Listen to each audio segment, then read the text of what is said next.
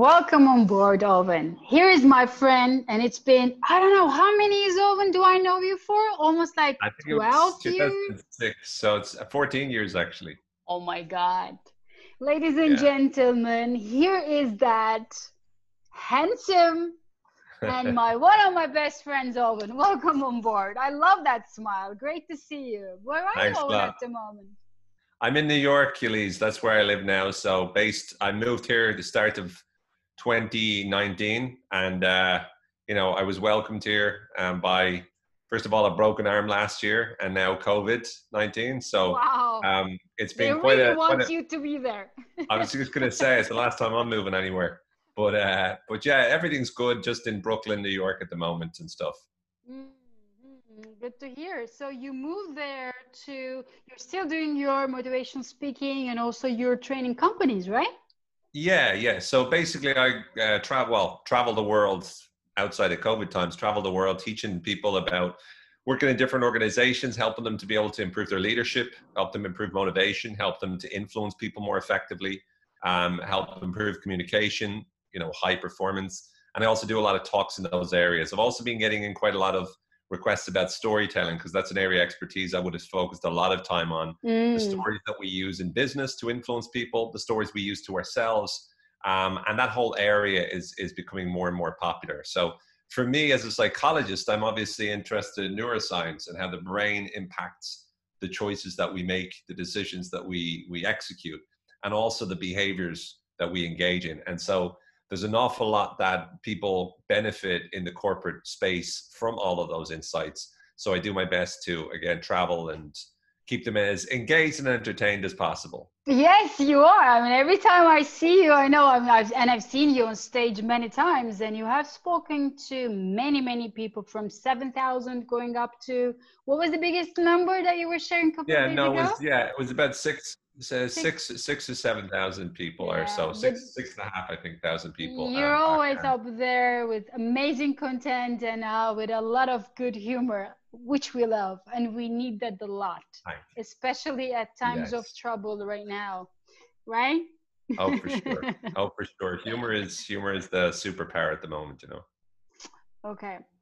So um, we have a listener coming on board, which you, uh, you was not supposed to, by the way. Probably I'll be cutting this part of our conversation. Gabriela, hi. She's probably for, for the other seminar, but she came a little bit early, almost like one hour. Okay, there she goes off. I'm gonna cut this part. Don't worry about it. Oh. Amazing, Owen. So you're in New York, and um, how did COVID affect you? I know that you've been working on a digital project for a while now on influencing people, right? Yeah, so I, I was about to launch the Influence School, which is my online program, and actually, based upon what happened with COVID, I decided to delay it for maybe the best part of a year because although it was ready to go, I didn't feel right about releasing it at that moment in time when people were struggling. Also, a lot of my work obviously was was rescheduled or was stopped as a result of that because most of my work is obviously teach and training, so it, it hit my business very very hard and so um, and New York was the epicenter for a while of the of the virus. So there was a lot of death here, and there was a lot of people that were exposed to the virus, and it was pretty. Uh, it was a pretty tough few months. Uh, but I adapted to working, delivering a lot of webinars, which became quite popular, teaching companies about working remotely, about managing Mm. virtual teams, about motivating people, about handling things, being more resilient, being more what we call anti-fragile and so they became very popular in the last few months in terms of dealing with COVID, um, and still are. And so I found myself as busy as ever, thank God, um, as a result of you know adapting to the corporate space in that way. Because again, when you're when you can offer a lot of the skills that we can offer or the mindsets we can offer, then you know when crises occur, Mhm. we're in a good position to be able to help a lot of people. I absolutely agree. I was talking to another coach friend of mine a couple of days ago. He said, I think we were trained for these days. Like all the things that we've Yeah. been trained in life was exactly at times just like this. Because we have the power to find certainty at times of uncertainty, and uh, that's what's needed at the moment. Uh, and I really love uh, that you're working with co- the corporate world on their stories because um, repurposing and then uh, going through their values and creating a new um, story about COVID and how they're going to overcome through this period has been the topic that they've been asking me the most. Like I always ask them, like, what is a compelling future for you? So they have to come up with a story. Can you tell us a little bit what do you teach in your uh, influence classes or what do you teach online with uh, webinars to corporate world so to have that new story that they feel more empowered? Well, when it's to do with stories, uh, I'm generally talking about a few different types of stories. So there's the marketing stories or sales stories, which are really about you know sharing stories with their clients or customers that create a certain feeling that they can associate with their brand. So they tell a story which makes people feel empowered, and that's associated with the brand. Or alternatively, there could be the customer story, which is more like the stories of client testimonials or of client case studies, people who've used their products or services that have benefited as a result. Or there could also be the origin story, which is the story of how the company was founded or how and why the person came to work for the company that they did. And again, that's powerful from an establishing credibility point of view. But the other type would be around the leadership stories, which is being able to get the organization that you're representing or that you're leading to be able to shift their mindset about what this crisis means for the particular experience that they're going through. So, mm. for instance, with COVID, a lot of people are petrified or terrified about the impact that COVID could have, and rightly so, because it's had an enormously, it's made enormously huge dent upon you know the, the corporate arena. And so, what we need to do is we need to recognize what is the most useful meaning we give to that. So, to me, I try to help people to create more what we call anti fragile stories. These are stories of how whatever negative event uh, impacts them, how that negative event can actually make them stronger and grow more as a result. So the concept of anti-fragile was made famous by a, a great writer called Taleb, who talked about the fact that there's no real opposite to the term fragile. There's fragile, there's robust, which is something hard enough not to be mm. impacted. And then there's resilience, which is when you're hurt, you can get back up. But anti fragile is the idea or the concept that says that when you're hurt, that can actually make you stronger. You can engage in what they call post traumatic growth. You can emerge from the, the, the, negative fire and rise from the adversity in such a way that you become smarter or stronger or better as a result of that. And so the stories that we're trying to get the organizations to build at a leadership level are stories which get them to be thinking about what are all the ways that this organization can become even better than it was before COVID, um, you know, within a few months? How can we take the lessons or learnings of what COVID brought to us and make them useful? For instance, when when you start working, a lot of my webinars are on working remotely. When you start working remotely, you suddenly realize there's a lot of things that you have, are spending money on that you realize, well, you don't actually need to spend money on that. It's not as necessary as you think. Mm. And so through that insight, you then realize that you can cut that cost not just during COVID, but also down the line.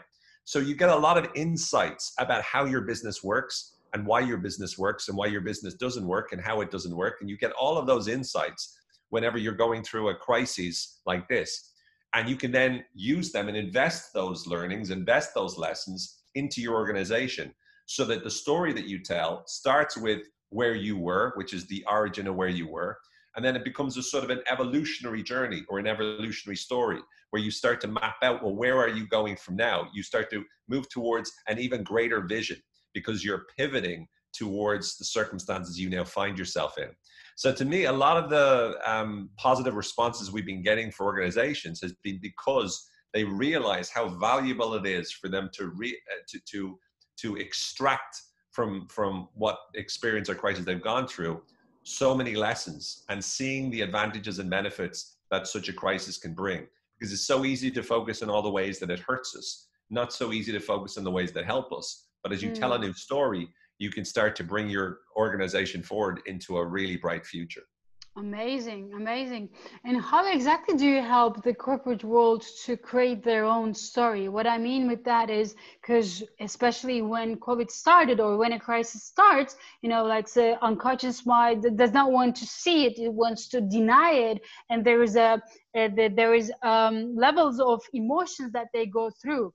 Uh, so what you are offering what i'm hearing is like it's almost like in a content and happy place that they can start and start to see good things in, in such a big crisis how, how do you help them go through the first stages their emotions so what what I do is I, I, get them first of all to identify the different components. So there's different components of a story. So with all stories, there's a hero.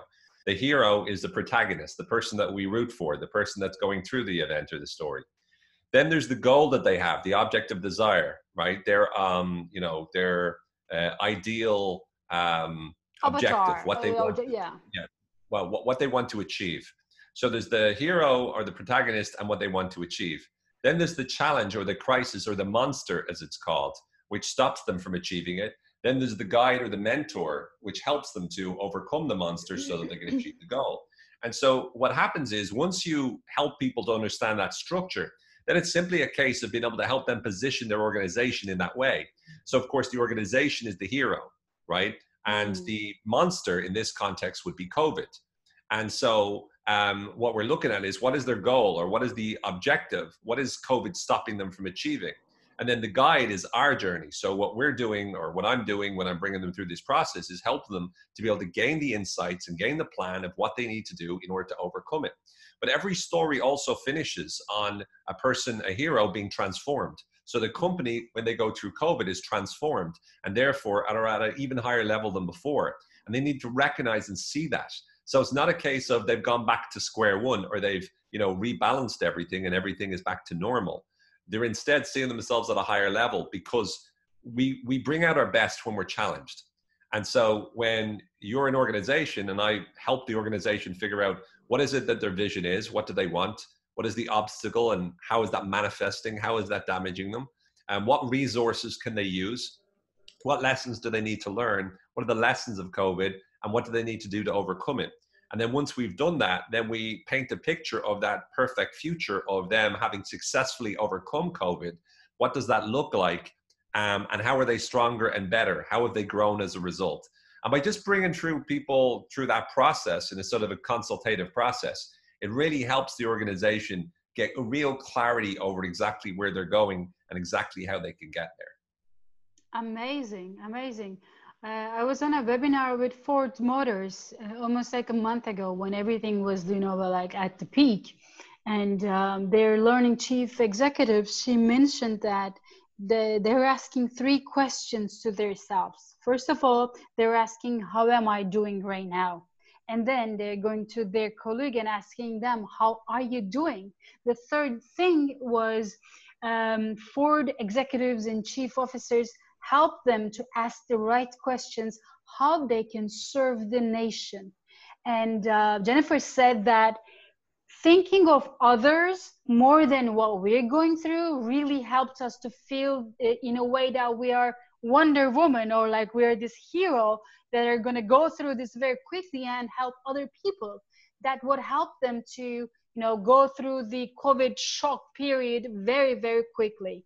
In a way like just like what you're mentioning like seeing the good in in such a bad situation motivates people to think better so they can make better decisions correct yeah i think one of the beauties of that approach is that it really is something that really helps you become more resilient in general when you're focusing on what you can do for others you're less focused on yourself and it's always easier when we take a position of leadership to be able to help other people rather than helping ourselves. So, for instance, if you take a mother with her child, the mother will tend to be much more protective of the child. So, if there's a crisis, the mother will demonstrate great leadership because the child is there. Whereas if the child is not there and the, the mother is on her own, or the, the mother isn't the mother, just, you know, she's the same age and same uh, situation, she's less likely to, to step up to the plate. She's less likely to be as empowered as she would do when she has someone else to protect. There's hmm. something mm. about learning to looking to protect other people that brings out a great strength in us and a great resilience in us.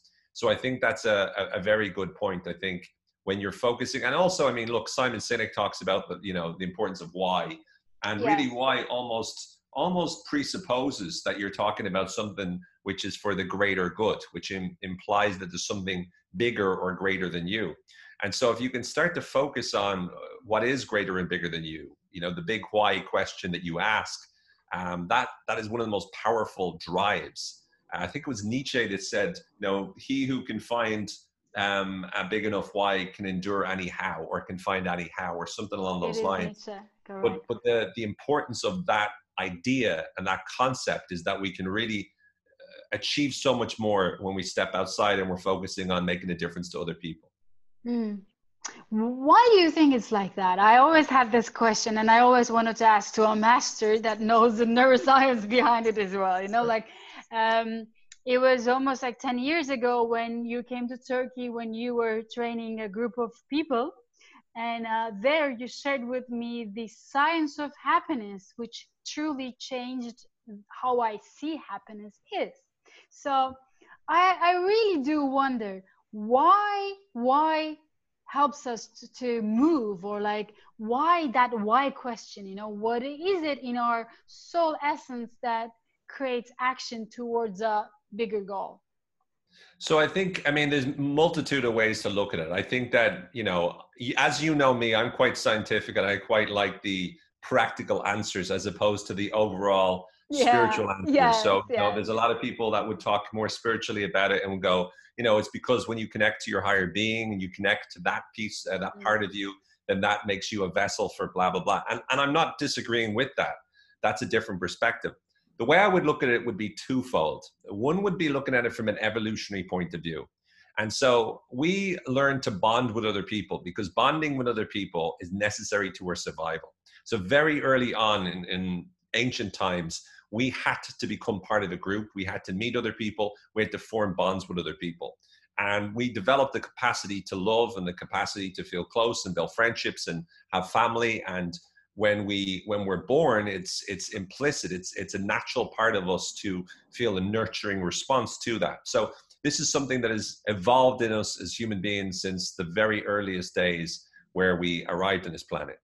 Um, now with that need to be able to connect with other people we care about other people and therefore um, we we have this desire this compelling need to be able to help others and to to be able to do good for other people. So that's one factor. A second factor is if you look at the emergence of philosophies and religions, um, a massive amount of that is about doing good for other people. Whether it's in the, let's say, and it's in every religion, right? So I'm not, um, you know, it's in the Kabbalah, it's in, it's in the the uh, Quran, it's in Bible, yeah, right? Yeah, and it's, yeah. It's, Buddhism you know, as well. In, in Buddhism as well, of course in in the Catholic faith or in the Christian faith, you would have in the Bible one of the commandments, you know, love your neighbor as yourself. So it's about emphasizing the importance of that. But similar in philosophy, a lot of the things that let's say Socrates would talk about would be about virtue and virtuous living. And they would talk about, you know, the difference between hedonistic living, which mm-hmm. is one form of happiness, and eudaimonic uh, living, which is a different form of happiness. And the first one, hedonistic, is about pleasure. It's about happiness by getting what we want. You know we go out there we have sex we uh, we eat foods we love uh, we uh, we do things that we enjoy and that's a pleasure that we get and that makes us happy. The other type of happiness that most philosophers tended to agree um, was the eudaim- eudaimonic version which is mm-hmm. living a virtuous life is the key to happiness. So right back then they had this philosophy of this and living a virtuous life didn't just mean what can I do to make me feel pleasure. It was also about how can I make other people happy? How can I do the right thing by other people? So that sort of, along with religion, all of those different ideas are very much aligned with making a positive difference to other people and doing the right thing, which then in turn explains why the why, the impact that you make, is so powerful. Then the other one, which is related to the positive psychology stroke explanation of happiness that I, I talked about all those years ago with you is that I, I like to sort of help people understand happiness is really about two different types of happiness. There's the achievement happiness, where we achieve something and we're happy. And then there's the contentment happiness, which is that we're happy regardless of whether we achieve it. And so if you look at it, and this is a very rough approximation of what happens, but if you look at the achievement happiness, this is more to do with the chemical in our brain called dopamine. And dopamine is the anticipation of rewards. Dopamine is constantly firing our, our body at different levels. Sometimes it fires a lot and we tend to be very, very motivated. Sometimes it doesn't fire very much and we tend to be demotivated, but it's constantly associated with what we anticipate and what we want to achieve. Whereas um, contentment can be more associated with serotonin, which again, there's lots of serotonin in our system, but serotonin is much more about feeling certain, confident, secure in what we have, feeling appreciative of what we have. And the problem is, if you've got like just serotonin, that can sometimes negatively impact how much dopamine you have. If you've got like lots of crazy dopamine firing going on, that's going to affect your serotonin levels. Do you want to? Yeah, please go in. So, so what happens is, is that we're looking to be able to adjust the levels that you have in both serotonin and dopamine, and, and making it so that you minimize, uh, you know, any overwhelm that you get from either side. In other words, you need to create balance. That means balancing setting goals for yourself and moving forward, and also at the same time balancing being in the moment, appreciating what is, um, you know, uh, being grateful for all that you do have, experiencing gratitude. And so, to me, that's the trick that most people miss because people from a more Western perspective uh, tend to be much more about um, how how can we achieve what we want. Are we okay? Mm-hmm. We're okay to go. People people from a Western perspective tend to be about how can we achieve what is it that we want and people from an eastern perspective tend to be much more about um, what we can be happy about and feeling that sense of contentment feeling that sense of appreciation of what's going on and amazing so me, and and then go, on go. Uh, yeah. quick question how do we decide that or when exactly do we decide that which way um, how do we decide our happiness formula well, I think first of all, just to finish the answer to the other question, then can navigate it in. Um, because we're driven by motivation, it means that we're constantly looking to what might make us, you know, feel happier in that way. What can we achieve? And therefore, we we need to feel like we have some sort of impact on the world, and mm. that's what motivation drives us to do. So a large part of our drive, our deep down drive, is the impact we make on the world and how we can impact other people as a result.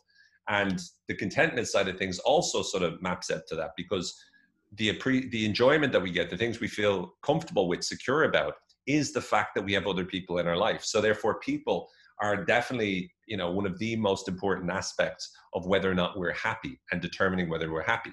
Now, then the next question is, from our point of view, are we um, or is it a smart idea for us to be able to pick one or the other?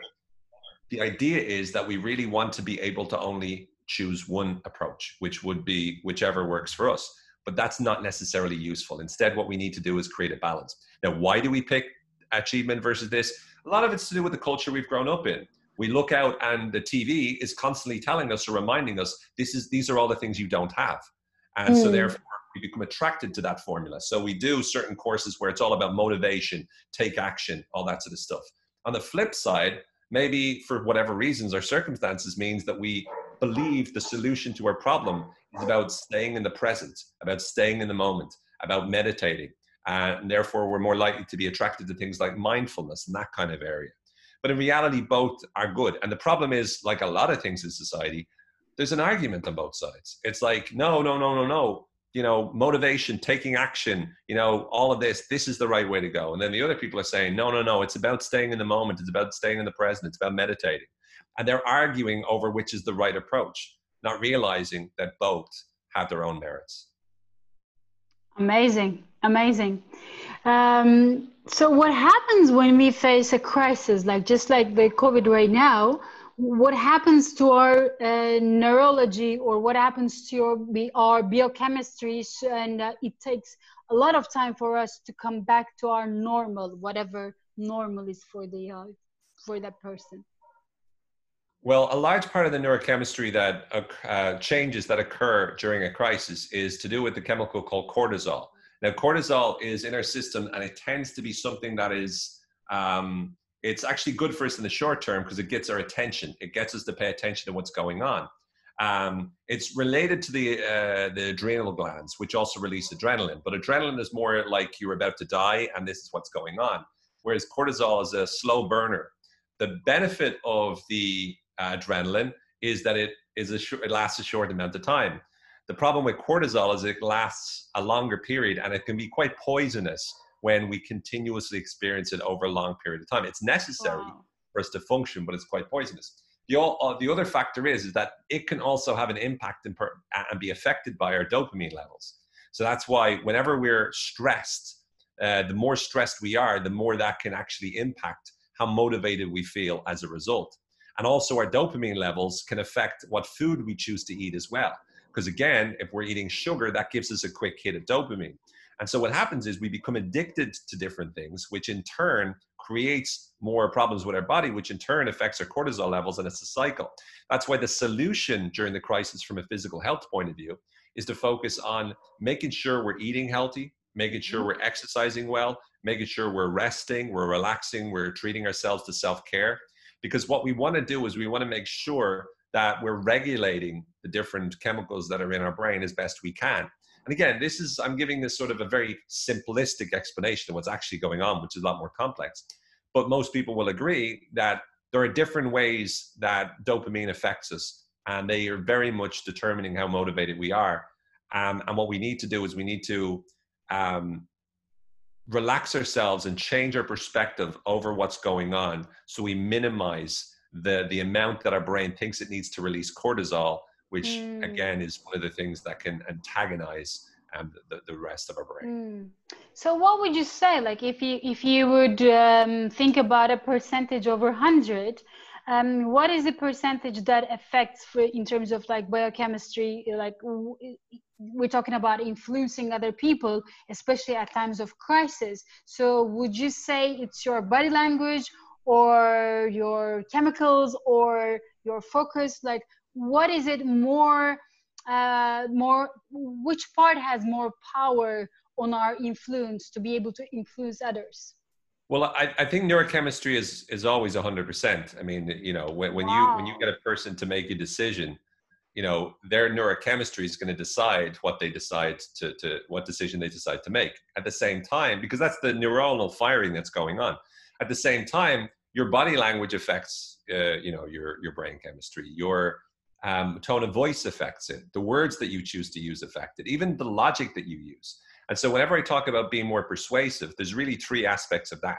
There's you as a person. How persuasive are you? There's the audience. What do you know about them, and what do they need to hear for them to be persuaded? And then there's the message and how you formulate that. And then there's two aspects of that. There's the logic, the reasoning that you give. So um, this, what I'm saying is true because of A, B, and C. I give you my evidence. Or the, the other side is the emotion. How do you make them feel like they want to buy in? How do you make them feel good about the idea that you're presenting to them? So by you being able to do those things, that's really the the main. They're made the main elements of persuasion. It's how persuasive are you coming across? Um, what are you are you uh, pressing the right buttons for your audience? And then lastly, are you delivering a message that is both logically and emotionally appealing? If you tick off all those boxes, you're much more likely to get a yes than otherwise. amazing amazing. And we are actually in living in a, such a digital world at the moment and we're getting more digitalized. Um, is it going to be the same thing when we are giving speeches online or training or influencing other people? Does it affect like being in front of camera or being uh, connected online? How does it affect us Well, the, the research is still out there, but one of the things we can tell is there's an awful lot of things that are missing whenever we're whenever we're online. So, um, you know, although we can see each other's faces, a lot of cases, um, our body language is different. And also, when when you're when you're standing in a room, you're much more likely to reveal what's really going on because that's what we've done all through our life. As soon as Zoom comes on, or as soon as Skype comes on, or as soon as the video is on, you're you're you're less expressive. You're more likely to restrict your face simply because you're on camera and you're Mm. aware of that. And so, and you can also a lot of times see yourself on camera as well. Whereas if you think about it, you never really see your well, you never see you're yourself. speaking right yeah Exactly. So so that's that's a one factor that's significant in presenting, which which takes away from the the impact or the uh, influence of it. Uh, another factor is is that um, we're we're communicating in such a way that people people can stand. Uh, for example, as a speaker, I could stand up and you know walk up and down the stage and speak to an audience for a few hours without them getting bored, without using slides, for instance. but you can't really do that as well when you're you know when you're when you're, you're doing webinars you kind of do need there's only so long people can stare at your face because right. you know they that emotion creating that emotion and it's all about the stories now. We're going back to the stories. You must have such a compelling story so they feel what you're trying to share. Otherwise it, this like digital world feels like to me like a 2d right now. You know like no no 100% and also mm. when you're when you're in an environment where you see let's say a speaker you're watching that speaker move upon the stage there's a there's a bigger space for you to look at. Therefore you're not 100% just staring at one person's face you know? And so what's really imperative is that we we have to adapt to this. So the real question is how can we maximize the use of the digital forms of communication we have at our disposal? And that means finding ways to be able to engage people or entertain people finding ways to be able to make more people interact. For instance with the chat function on zoom a lot of times in webinars, I'll be able to get more people reacting and responding because it's very easy for them to simply type something, you know, uh, than it is for them to stand up in an audience and say, "Excuse me, Owen, I have a question." It's easy for them to type it in. Ah, so, in a, so that's a, a good thing. Way, yeah, it is. It, it it can provide you with some opportunities as well. So what you need to do is look at what are the things we're we're gaining, what are the things we're losing, how can we uh, mitigate against those losses, and how can we maximize those gains. And when we think like that, it's to me uh, the, the most beneficial uh, approach. Yeah, amazing, Owen. Thank you very much for all these amazing content. Uh, and you're right. I think the companies in the future, like their training centers, and I've been talking with uh, the the HR department, and they're talking about how to digitalize their uh, learning curve, I should say. and they really enjoyed having their training online because there they can sit down and they don't have to focus on the speaker less judgment. It really doesn't matter what you're wearing if you have your pjs or not you know? So they were more focused and um, i agree with you. And still like being able to give the feeling like that passion or that happiness or that motivation when you're speaking to an audience especially online i think the key will be the stories, just like you said in the beginning. So the stories will be the key turning point for that.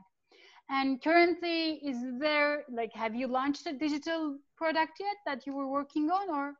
Um, no, next month, which is uh, as we talk, it's July 2020. I'll be launching a um, what, what's called the Changing Minds monthly membership, which is an online membership for anyone interested in personal development and that's once a month i'll be doing a facebook live and there's also access every couple of months to a new online training in different areas. Confidence habits uh, communication um, you know time management all, all sorts. And then i'm also launching the same month the changing minds business membership which is really a membership uh, there's two zoom calls a, a, month and i teach people how to be able to brand themselves more effectively how to um, uh, create a podcast how to you know write a book uh, how to be able to um, create online trainings, how to become a better speaker. So it's all sorts of ways of helping people to share their expertise. They're they're the two things. And of course, I'm still doing my podcast every week, which is the Changing Minds podcast, mm-hmm. uh, where I do two episodes a week. You've been one of the guests on, which was a Thank great episode early in season two. And uh, and that's happening. And then just besides that, I suppose just working on a bunch of different types of books. Amazing. When is your new book coming? I know that every year you work on one. It's, uh, it's hard. well, actually, I, am working on three at the moment, so I'm not sure which one will come out. Uh, wow. I'm, I'm, like probably three quarters of the way through one, halfway through another, and halfway through the other. So um, is it um, Bandler included again? Because when, I know he loves writing with you. He loves to co-write for you. one is with uh, the genius Dr. Richard Bandler, co-creator of NLP. So myself and Richard have worked on a number of books, and it's always a delight to work with Richard. So yeah, one of them is on that, which is really exciting. Um, that's like a it's a it's a re it's it's a it's a rework of um, his his very first book, The Structure Magic. So we're going back to 1975 to that classic text that started the whole thing and we're transforming it and updating it uh, with new perspectives and insights that richard's had over the years so i'm i'm really enjoying that process and stuff it's more academic than a lot of the other ones but some of the insights are really cool so Amazing, amazing. We look forward to uh, seeing that. Um, amazing timing too. Great. So, last two questions. Tell us what do you love the most in life? Like, what is one thing that you're missing from uh, comparing to being in at home and being in the COVID environment? What do you love? Well, well, what, what I love to do is uh, I love screenwriting. I mean, that's my favorite. My favorite hobby in the world is writing stories, creating stories, screenwriting. I've written a few short films, won a few awards and stuff for them at small festivals. Um, and I love the whole process of storytelling um, from a screenwriting point of view. So if you ask me what would I happily do all day, every day, that would be it for sure. Interesting.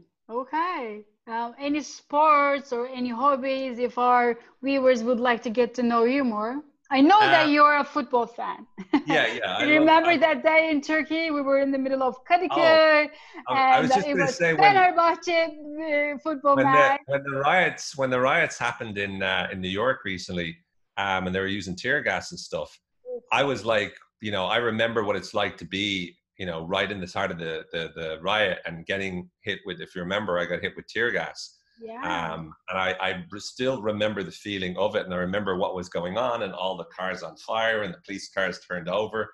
Um, so it's actually a fond memory, believe it or not. I've got a great the, Yeah, the next day you were like so happy. You're not going to believe what happened. I'm like, what? yeah, it's, not, it's, it's, a very, you enjoyed it's a very childish, it. very childish thing to be happy with. But in terms of hobbies, I suppose I, I obviously lo- you know love football. Celtic are my team, Glasgow Celtic. Um, also enjoy watching MMA, watching UFC and stuff like that. Definitely like that. Um, uh, snooker is another thing. I'm not sure most people would have heard of that, but it's kind of similar to pool. So I'm actually pretty good at pool. Um, that's one of my skills that I, I would be. remember that. yes, that's one of the. Well, you know, we can't be good at everything, so I end up being good at that one sport. Um, and besides that, just you know, movies and TV and all that sort of stuff. And you know, obviously, the most important thing to me in life is my my family and my friends. You know, my parents, uh, you know, my nieces, uh, my friends, my sister. Like those are the people. Those are the reasons. Just like we said earlier, um, earlier on, um, that's what makes life worthwhile to me. Wow. And friends like you also. Thank you. Thank you. Thank you very much for taking this time. I know that you're very busy uh, and you took the time and thank you very much for this interview Owen. I look You're forward to seeing you in Turkey. You're very welcome, Yeliz. My pleasure. And uh, yeah, I hope to see you again soon. Ah, hey, amazing.